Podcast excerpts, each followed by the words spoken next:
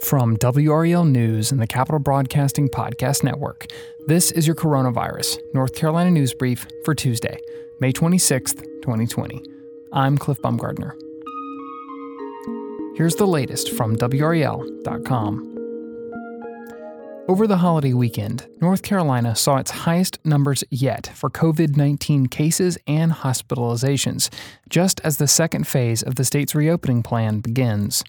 On Saturday, North Carolina recorded its biggest day to day increase in coronavirus numbers, with 1,107 laboratory confirmed cases reported.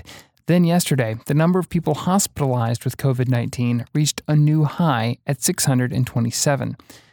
At a press conference today, Dr. Mandy Cohen, Secretary of the State Department of Health and Human Services, said she finds the weekend spike in coronavirus infections concerning. Part of it is attributable to expanded testing, but there are outbreaks in rural areas and long term care facilities that need to be addressed. As the first full week of the state's Safer at Home step of its reopening plan begins, Governor Cooper encouraged North Carolinians to remain vigilant in their efforts to protect themselves and their community. But I encourage everyone to continue to take this virus seriously and follow the three W's. I know you get tired of us saying it but it is so important to have in your mind and to actually do. Wear a face covering, wash your hands, wait six feet apart. And the other safety rules out there, they are saving lives and they're protecting everybody. Let's keep at it. Yesterday, the North Carolina High School Athletic Association Board of Directors voted to extend the coronavirus down period for sports until June 15th. The period was originally scheduled to end on June 1st. In an email to the NCHSAA membership, the association says the board also authorized staff to continue working with the association's Sports Medicine Advisory Committee to create plans for a phased return to summer activities and conditioning noting that summer activities could begin as soon as June 15th if pandemic conditions in North Carolina continue to improve. The association is also encouraging athletic departments to begin to prepare for the resumption of activities by purchasing items like entrance and exit signs, hand sanitizer, cleaning supplies, masks, gloves, hand washing stations, water stations, and objects to mark social distancing areas. The email says that by listing masks, it does not mean the association will require masks to be used. Last week, the NC Department of Health and Human Services released a set of guidelines to allow youth and high school sports to resume under restrictive measures.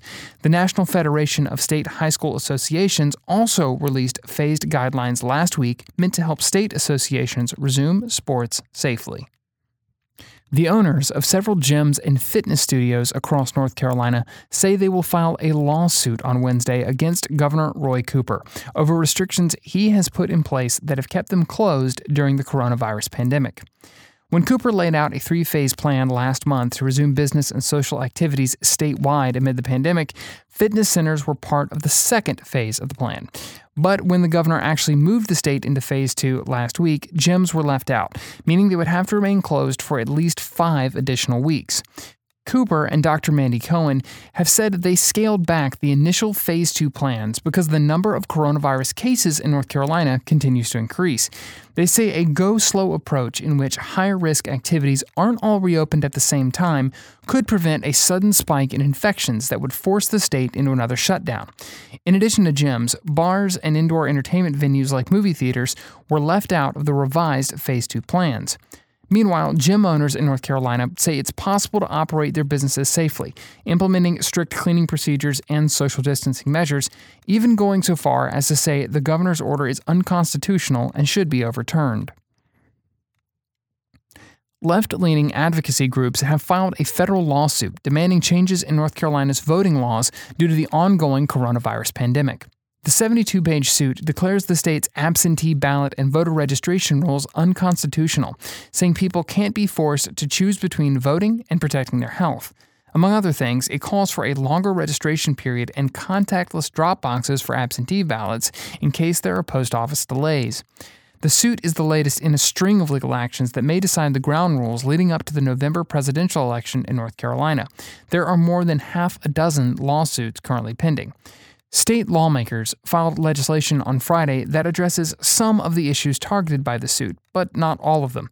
Allison Riggs, Chief Voting Rights Counsel for the Southern Coalition for Social Justice, said that bill doesn't go far enough, saying in an email that the bill filed is, quote, grossly inadequate and won't moot the lawsuit, or at least not all of it, end quote.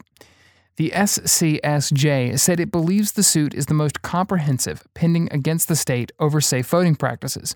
It seeks three and a half pages of changes to North Carolina voting laws, including waiving a requirement that voter registration applications be submitted at least 25 days before an election, waiving witness requirements on absentee ballots and allowing them to be requested by phone, email, or online, and granting more flexibility at early voting sites, which have long and uniform hours now by law, and providing personal protective equipment to all precinct workers.